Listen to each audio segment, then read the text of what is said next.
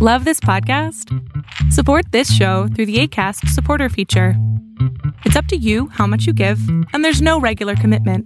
Just click the link in the show description to support now.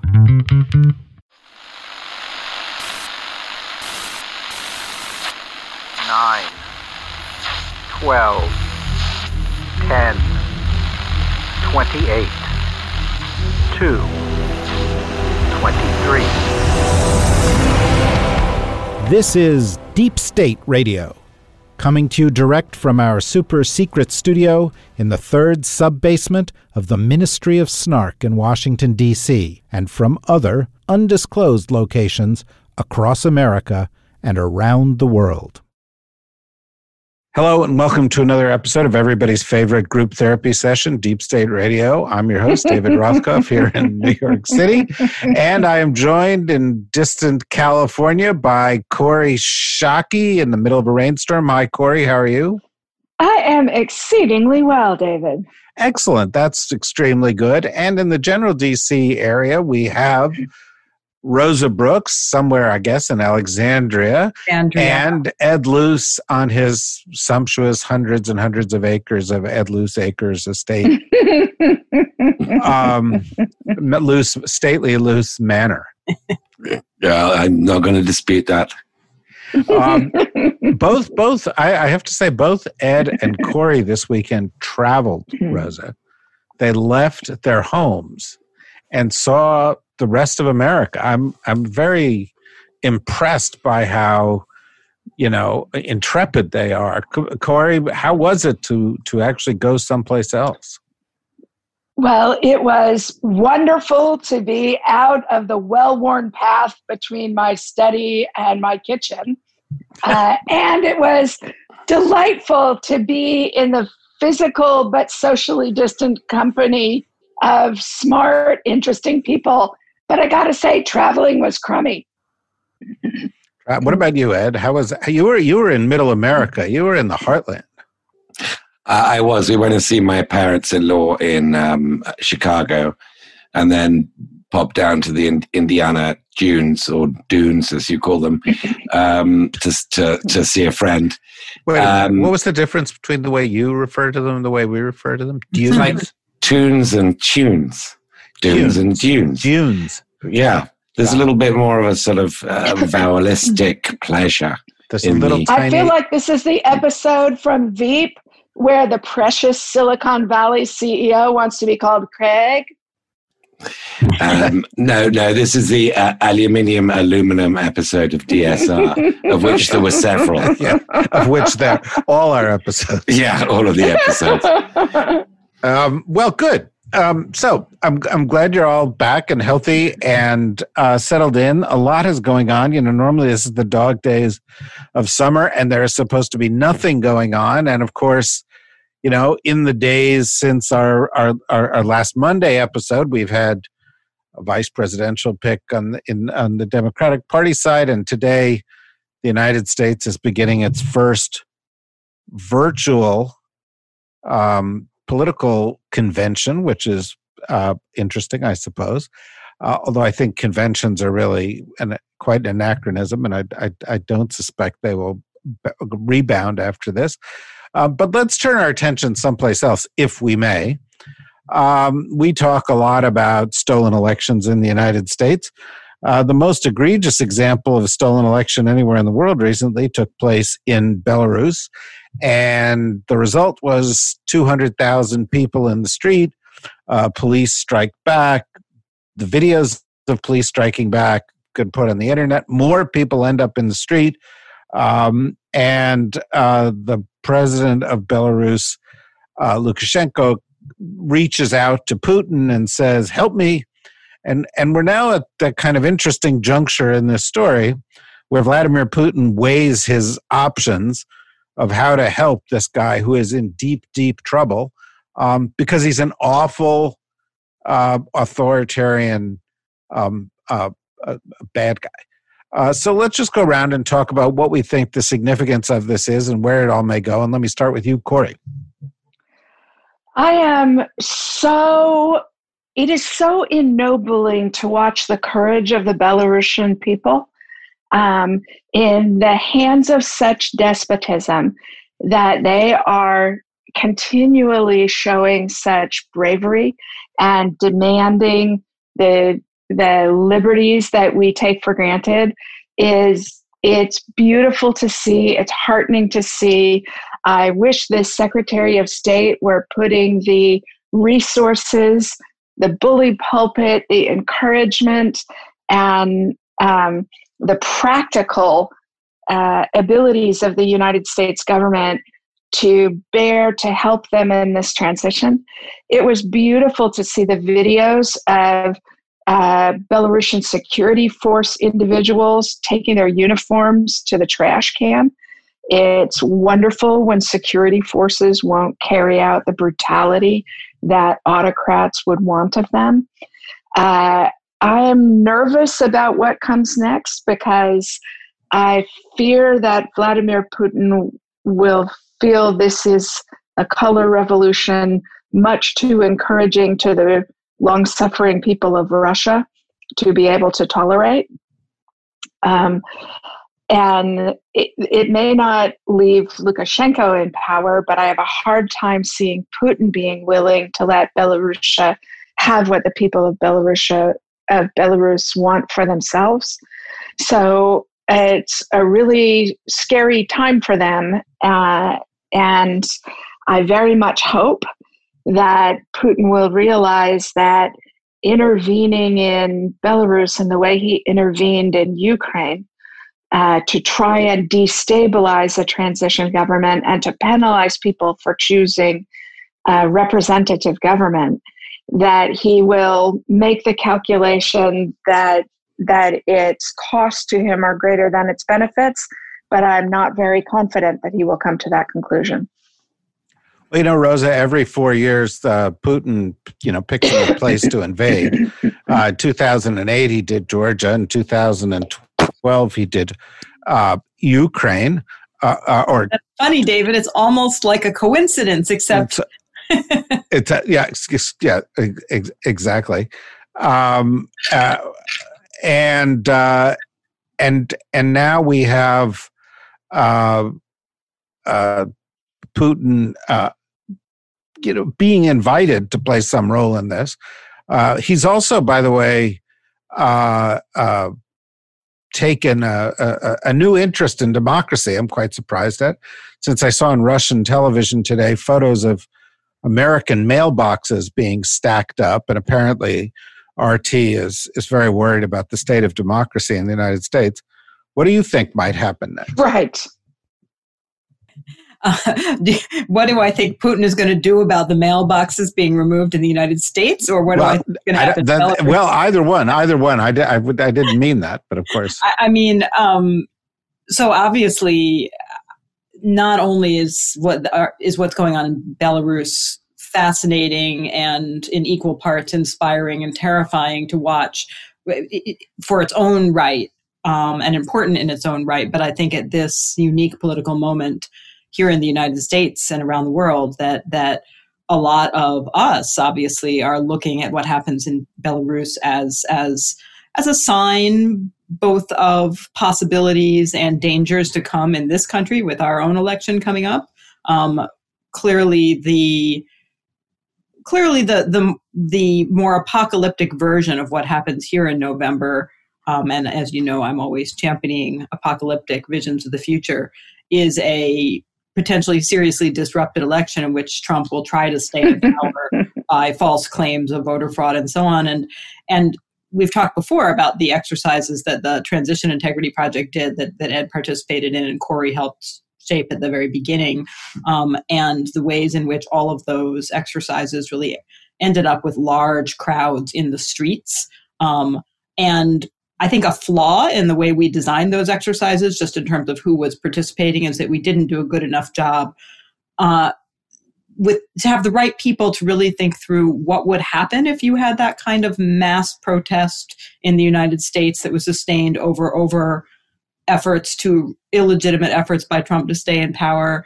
We had in one exercise Democrats calling for a general strike, as we're beginning to see that in Belarus.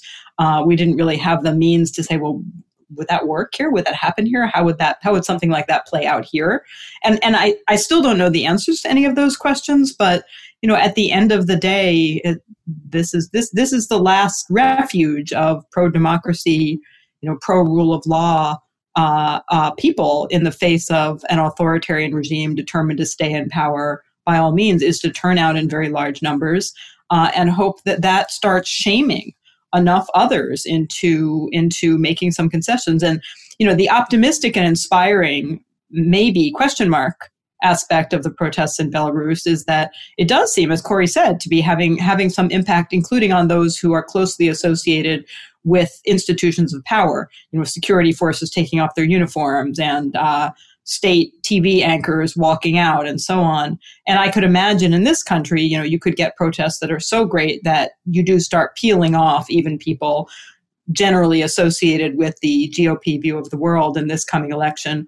Um, on the other hand, I, I, think it's it also you know we're we're all watching and waiting. We're waiting to see if these protesters get get violently crushed, and that can happen too. And and and uh, you know I, I have no idea what will happen, but it's it's an incredibly perilous moment. And I think the implications do go beyond Belarus. You, you, know, Putin, I'm sure, is watching what happens here with great interest, as well as trying to have an impact on what happens here. Uh, and I don't think, I, you know, I, I don't. I still don't know that his desire is to keep Trump as opposed to simply cause chaos and dissension and misery in the U.S., regardless of how he does that. Um, but I, you know, it's a it's a it's a sort of a scary time. Yeah, it is. It is a sort of scary time. Uh, by the way, my I, I, my brain was working properly, but my arithmetic was not. He he does this every six years. He oh. the Crimea crisis was in twenty uh, four, that was a, I, that was shaping up to be a really good conspiracy theory, though, David. Well, it was every you know still it's 2008, 20, 20 uh, two uh, years more or less. Fourteen, difference? and then now, so every six years. But in any event, Ed, um, uh, the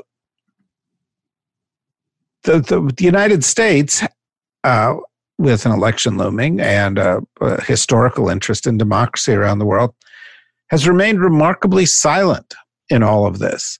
Uh, in fact, you know, the only notable thing the White House has said that's even in this neighborhood is that they seem to want Putin to come visit the United States before the election.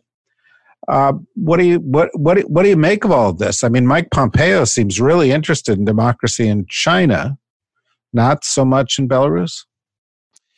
Uh, yeah, I mean, a couple of very sort of tepid pro forma statements um, from Pompeo, nothing from Trump. Um, this idea that Trump wants to meet Putin in person before November, the the pretext being that you, have the the START renewal um, for the nuclear for the nuclear deal, um, in which you know Trump's shown little interest up until now, that it and that he could meet Putin after November to talk about because it expires early next year. Um, I know this um, Trump desire hasn't been stood up as a news story. It's not been corroborated, and Robert O'Brien, the national security advisor, denied that Trump had formally requested that when he went on one of the Sunday morning shows yesterday. But it's exactly it's exactly what you'd expect Trump would want. So it wouldn't surprise me if if if this did translate into to a formal request. Um, I would only be surprised if Trump did evince concern for the Belarusians. I, am not surprised by his stance uh, on this. I don't think he gives a damn about democracy. I don't think um, there is any principle involved. Um, uh, he probably sees it as Putin's neck of the woods, and it, it, this is Putin's decision to make. Uh, a color revolution in Minsk, you know, which I think might be happening um, and might be repressed um, or, or, might just sort of go ahead. It depends on what the cost benefit analysis is in in Moscow. Ultimately, um, a color revolution in in Minsk is not going to redound in any sense to to Trump's um, benefit from the way he sees the world, and so I don't expect the federal government to support it. I do hope that you know the global media and um, and uh, civil rights groups and NATO in terms of its positioning will will assist, uh, at least morally. Um, and if Russia does send in support, um, which Putin has said um, he, he's prepared to do if there's an external threat, if Russia does send in support, then we'll have to make a judgment. But the one thing we know um, is that Trump is not going to be making any uh, any principled stance um, uh, in in in uh, the Belarusian situation, and that's um, utterly unsurprising.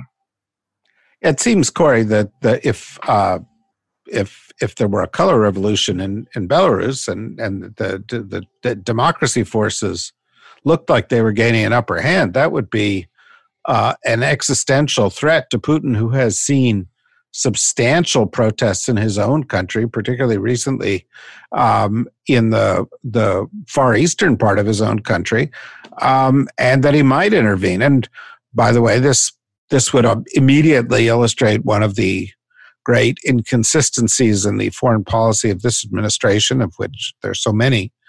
Um, but but but you know we have we have American warships right now in the Straits of Taiwan, trying to send a message to the Chinese not to do anything in their neighborhood, uh, while we consistently seem to give free rein to the Russians to do whatever they want in theirs. Yeah, I think the most egregious example of free range to the Russians is the suggestion by the President of the United States in the last few days that he would consider um, pardoning uh, traitor Edward Snowden, currently residing in Russia. Uh, I think President Trump's defenders try and say, but yes, ignore what he says. His policies on Russia have been tougher than anybody else's. Um, and I think there are two responses to that. First, most of the aggressive uh, work against Putin's Russia has been done by the Congress, not been done by the president. And where, for example, the Congress has passed sanctions legislation, the administration has been slow, hesitant, or negligent in the application of the sanctions. And the second thing is that uh, they act as though Russia's behavior has been constant and the administration has been tougher than previous administrations. The actuality is that Russia's behavior is increasingly dangerous, destabilizing, and uh, precipitates stronger American response, deserves stronger American responses that any administration would have taken because the circumstances have changed and become more demanding of more assertive American responses. So that President Trump has done more than, I don't know, George H.W. Bush isn't really the right standard because we're looking at a very different, more dangerous Russia than George H.W. Bush was looking at. Um, yeah, I'm not sure that you could even make the case that he has done more than George H.W. Bush, but that's uh, or George W. Bush anyway. But but but let's uh, pick up on something that Corey mentioned that I had wanted to bring up, um, Rosa, and that is the president's uh, seeming interest in pardoning Edward Snowden. Uh, this was met with uh, a lot of enthusiasm by one of the president's uh, most uh, unusual supporters, and that's Glenn Greenwald, um, who tends to support um, Trump whenever he says something pro Russian, uh, and obviously has a stake in this Snowden story. Um, and uh, it's kind of an interesting twist for the president, who really hasn't been that pro whistleblower in the past. Um, so, what do you make of it all? So I, I, who knows, right? As with everything Trump does, it's a complete mystery what his motivations are, or if he can even be said to have a, a coherent uh, set of motivations to begin with. But but I, one thing I, I will say that he has been sometimes not terrible on, although sometimes uh, doing things for obvious nepotistic and personal protection reasons. Um, he has used his pardon power for good as well as for bad. In you know and he's he's all over the place right? So he has pardoned political cronies. Uh, he's he's pardoned war criminals.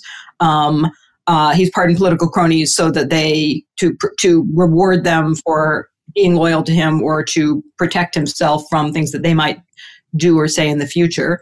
Um, but he has also under pressure. I think actually this this does seem to be a Jared thing, and again, one of the few good Jared things is a, a genuine. Um, Jared has a genuine interest in prison reform because of his father's experience.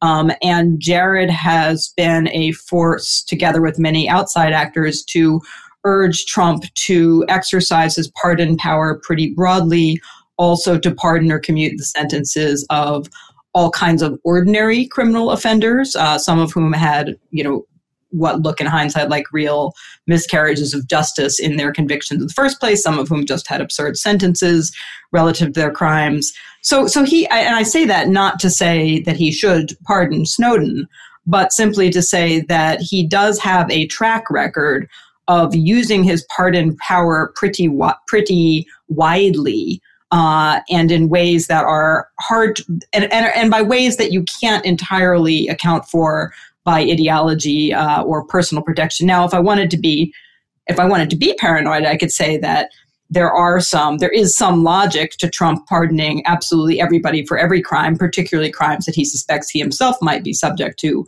for future prosecution for, just to send the message of, hey, it's all good. You know, you can do whatever you want.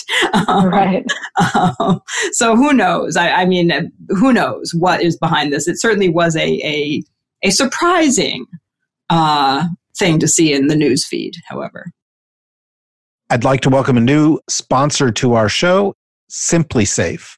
Here's the thing about home security companies most trap you with high prices, tricky contracts, and lousy customer support.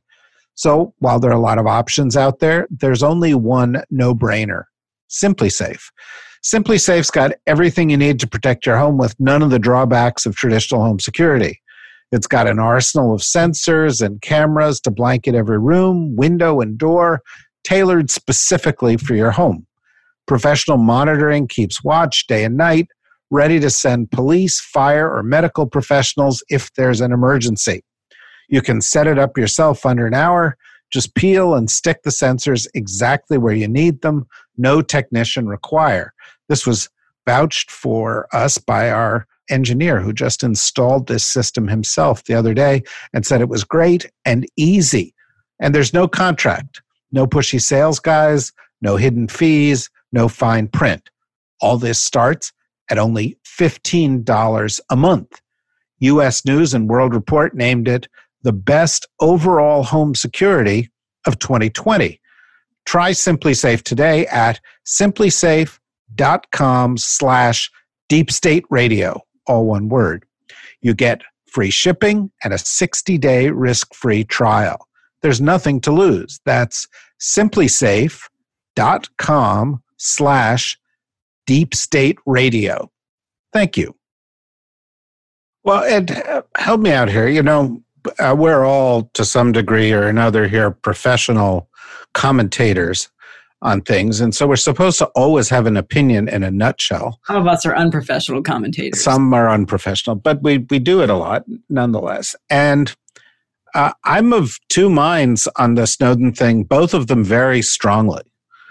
So on the on, on the on the one hand, you know, I I, I I I strongly believe that you shouldn't violate your national security uh, oaths or the national security of the United States, and that the breach that Snowden did was extremely damaging to the United States. It's not a coincidence that he's ended up in Russia, um, and that you know that's a really really bad thing.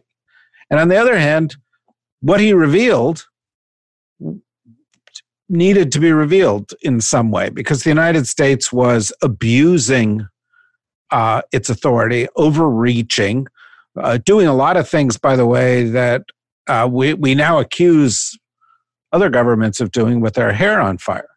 And so there was some value to what was done, and it was done in completely the wrong way.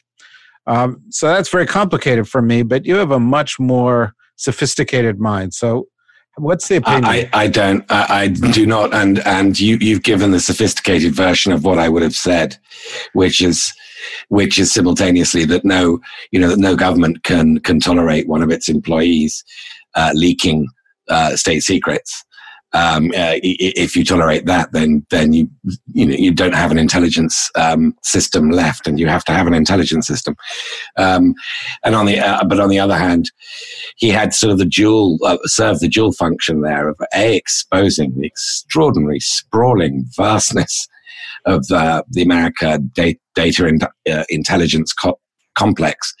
Um, the fact that somebody very junior and not directly employed, uh, like him, could have got access to that massive trove of information, you know, had the sort of impact that a hacker might have um, of exposing both its weaknesses and its sprawlingness. So, you know, there is a service there. And then, second, there is, of course, um, the exposure of um, activities by the United States that were damaging to its allies and which, um, you know, ought to be corrected. So I share your ambivalence entirely, and I don't have. I don't have a more sophisticated view than the set of views than the, the ones you've just put forward, nor do I have um, a grand theory as to Trump's motivation to pardoning um, Snowden. Um, I, find it quite um, baffling. I don't think there's a grand voting demographic in, in Glenn Greenwald. Uh, you know, I don't think that's uh, that's going to shift any votes um, in either direction. Um, I can't really see that there's that much um, affinity between what Snowden did and the various crimes that, Tr- that Trump has allegedly committed that would set a precedent um, that might weaken any any um, prosecution of Trump if Snowden is pardoned. Although that, I mean, I thought that was a, a, an interesting, a plausible idea from Rosa because that's that's how Trump thinks. Um, so I I don't have any um, psychological insight into this decision other than to to say, well, you know, whatever we think about Trump, he does keep us on our toes sometimes. Uh, yeah.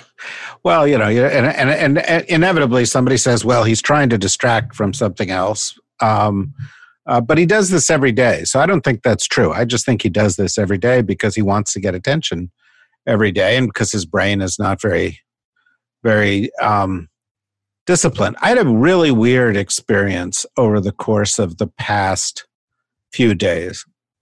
Um, I, like everybody else, was outraged by the parent efforts to shut down the postal service um, to keep mail-in ballots from being distributed um, and you know we had postal sorting machines uh, being taken out of offices mailboxes being picked up mailboxes being shut down uh, slowdowns being reported by the postal workers union and so forth. And so i like before i went to bed on Friday night, I, I, I just wrote a tweet, and the tweet was, "Well, if the post office can't do it, maybe you know, uh, FedEx or UPS or Amazon or somebody ought to do it." Uh, literally, I, I gave this ten seconds of thought, if if that. I don't know if any thought went into it, but and and then I you know I tweeted it out and I fell asleep and I woke up the next morning and there had already been 150,000 responses to this thing. um, by the, by the next day, Kim Kardashian, and that's the main reason I'm bringing this up, had picked up the tweet and put it into her Instagram feed, which reaches galaxies. David, you're far, famous. Far, far, far, far from here. Um, Together. And, and and, yeah, and and according to to to Twitter, there had been seven million impressions of this thing. Now, you created a monster. Yeah, I mean, it was like, now most of the response was, "Yeah, we ought to try that." And basically, my thought was just, it wasn't, "Hey, let's you know help FedEx beat the postal service." It was like, let's find a way to make sure that votes count. There is no forgiveness on Twitter. Yeah, well, and you know, some people were for it, and some some of them ones were, you know, they were serious, you know, sort of fairly serious people. It's not my point. My point is, obviously, I hit a nerve, and obviously, it's because people are afraid that the election is going to be rigged in the United States. And in part, this is because, unlike 2016, where we had the Russian government and the shitty little Trump campaign colluding to help Trump win, we now have the Russian government allied with the US government trying to ensure that Trump win. This is the alliance that won the Second World War in in a war with with us and with our with our democracy. And it just struck me as such a bizarre and it's taking place at multiple levels. It's not just mailboxes. I mean there's the durham report there's the johnson committee there's there's you know efforts to suppress the vote and so on and i just thought let's go around and hear what different people's reactions are to this either as a as a national security phenomenon because of the foreign involvement or just to where we are in terms of you know the the, the future of american democracy and sorry to go on like that but it was a weird experience i had to get it off my chest Kori. uh, so the first thing is I cannot resist correcting that this is not a reunion of the World War II alliance. Um, okay. okay. Well, it looks like it. Okay, it's a I, little similar. I totally, I totally understand. You needed to get it off your chest, David. But it yeah. is my job as the prim school teacher of this uh, to police bad historical analogies. Okay, uh, okay, fine. Second, second thing is that I do think it's really dangerous what the administration's doing to in the middle of a pandemic to impede with some of the only connectedness in particular that rural americans have people need to get medicines they need to get um, important uh, important checks in the mail, uh, all of those things. So so uh, it's super dangerous to be doing this now, and it really does scare me that it is being done with the intent to prevent confidence in an electoral outcome that I very much hope the president will lose.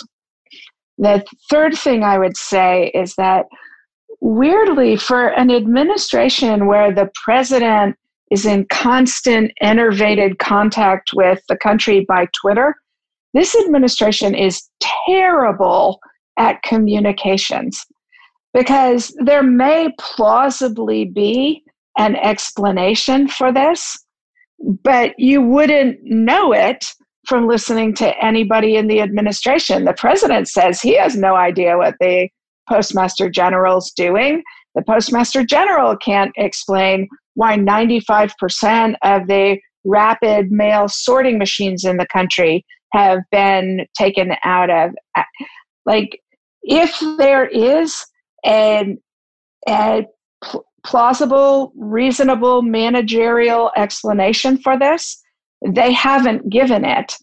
And three and a half years into an administration that deserves no trust from us as American citizens, it's just shocking that if they have a decent story to tell, they don't st- tell it because that's what's making me as a taxpayer so scared by what it is I project that they are doing, which is trying to corrode the institutions of civic society and governmental process in the United States and remain in power at any and all cost.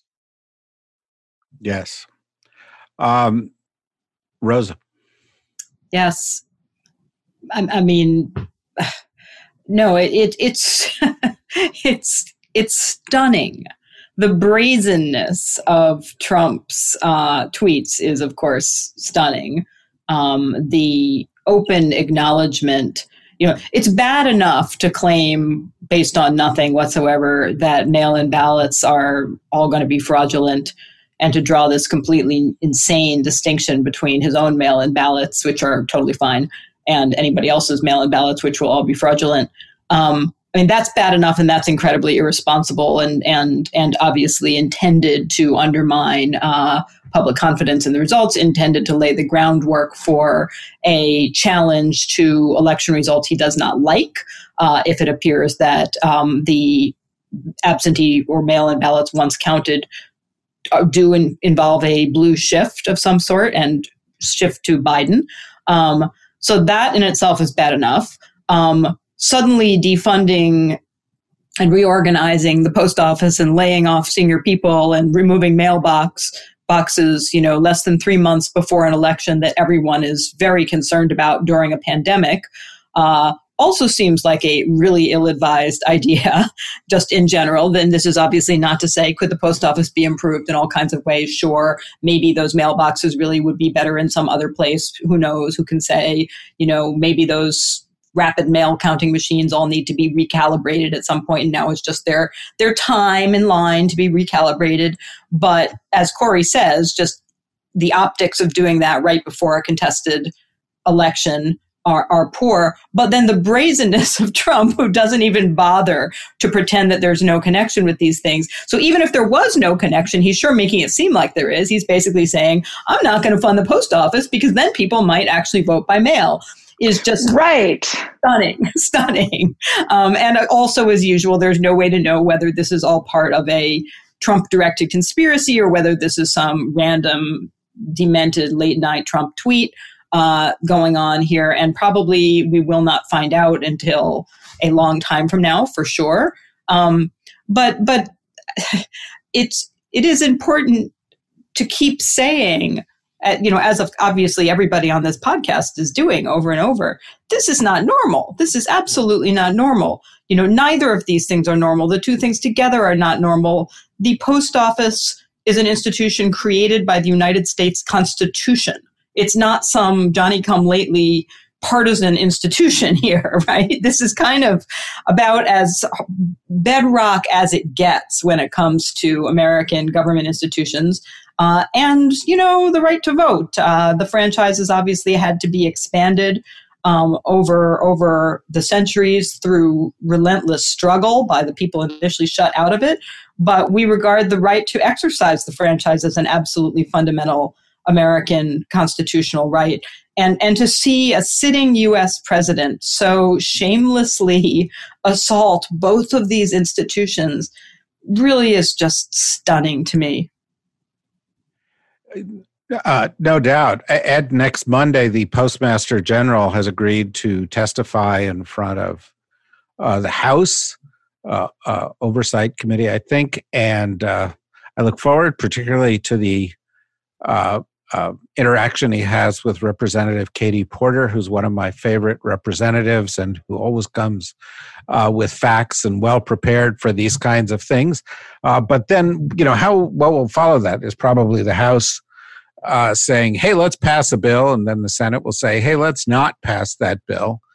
Um, and, you know, Trump may be, as has been implied in, in some of our discussions, you know the worst criminal ever but he seems to get away with it all the time um, how do you you know i mean do how, how do you look at this and and maintain your optimism about american democracy uh, trump clearly thinks that whatever pain Americans might feel economically and uh, and generally in their lives between now and November, the damage to him of that pain would be way outweighed by the damage to him of um, having a reasonably well funded and, and well oiled um, USPS.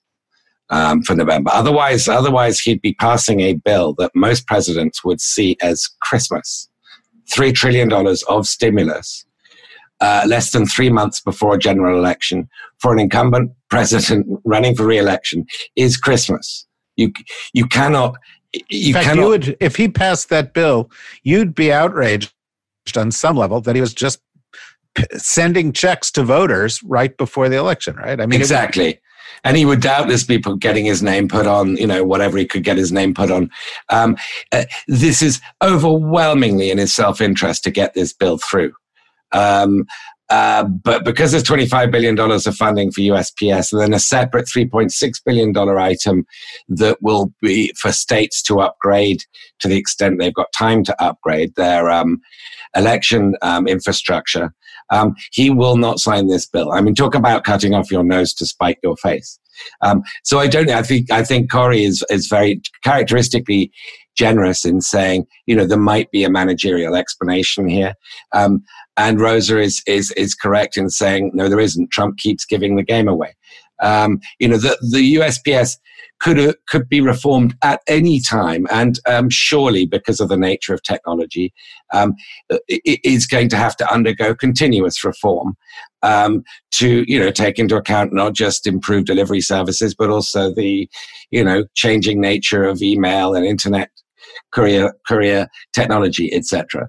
Um, the, fact that this guy Louis DeJoy or Louis DeJoy is is um, only now saying, that these are desperately, desperately needed business restructuring reforms to the USPS that might just by really unfortunate coincidence interrupt, um, interrupt the um, uh, universal franchise to which Americans are all entitled in November is, is extraordinary. And, and so when you say, what is it that Trump would do that would outrage people?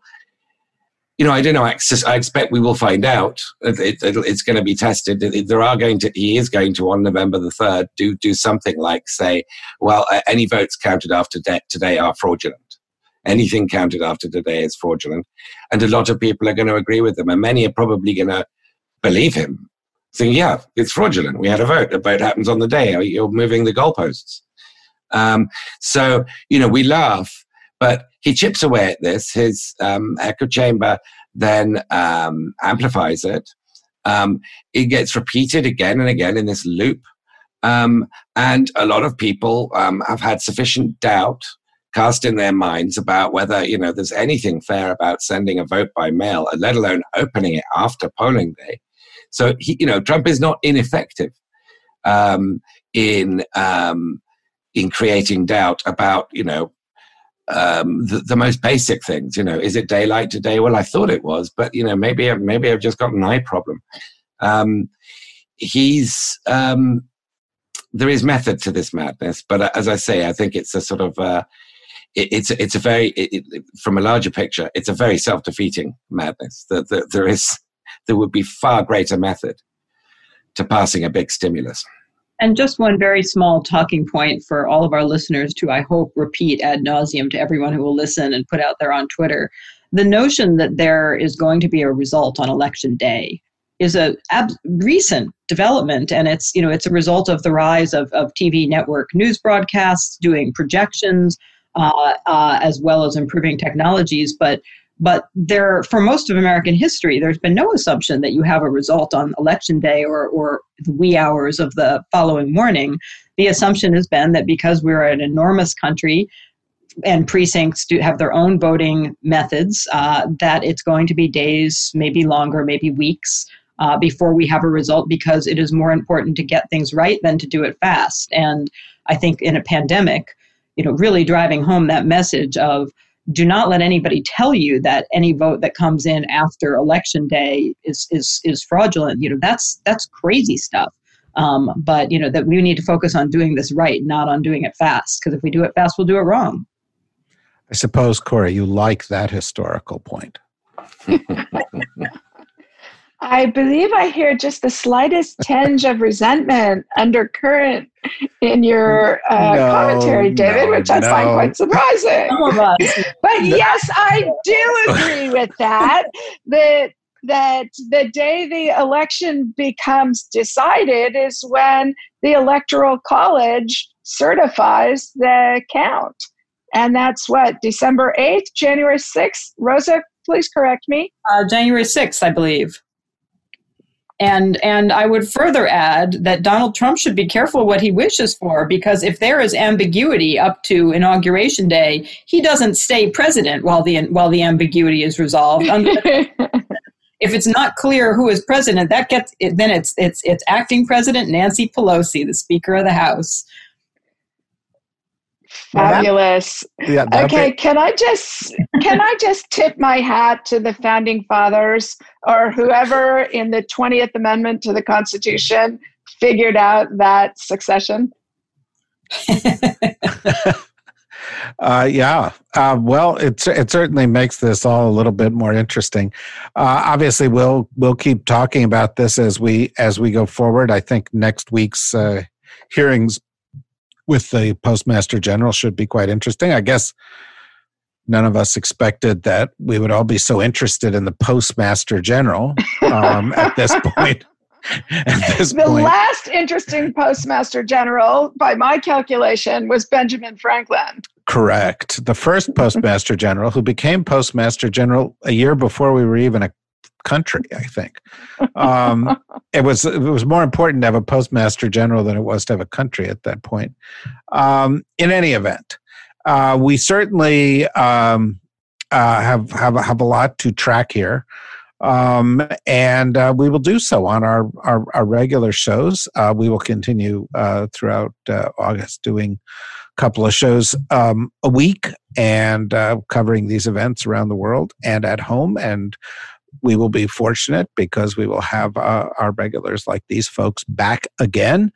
Uh, for more uh, about what we're doing, go to the dsrnetwork.com and uh, uh, uh, you'll see what we've got skip scheduled and you'll start to see some other things we've got we're, we're cooking up for the fall as you know we were planning on doing a big event in june and then it got pushed till september but of course we can't do uh, an event in the current circumstances so we're gonna we're gonna do what everybody else does and that is come up with some virtual events that we can do between now and the election and we'll announce those very soon uh, and in the meantime Thank you, Rosa. Thank you, Kori. Thank you, Ed. Thanks to all of you out there. By the way, Ed had an excellent piece today uh, in the FT about Bidenomics. It's a real sort of deep dive into the economic uh, uh, thinking of the potential next president of the United States. Congratulations on that, Ed. And I encourage everybody uh, to go to the FT and read that. Uh, and with that, uh, be well and uh, stay safe.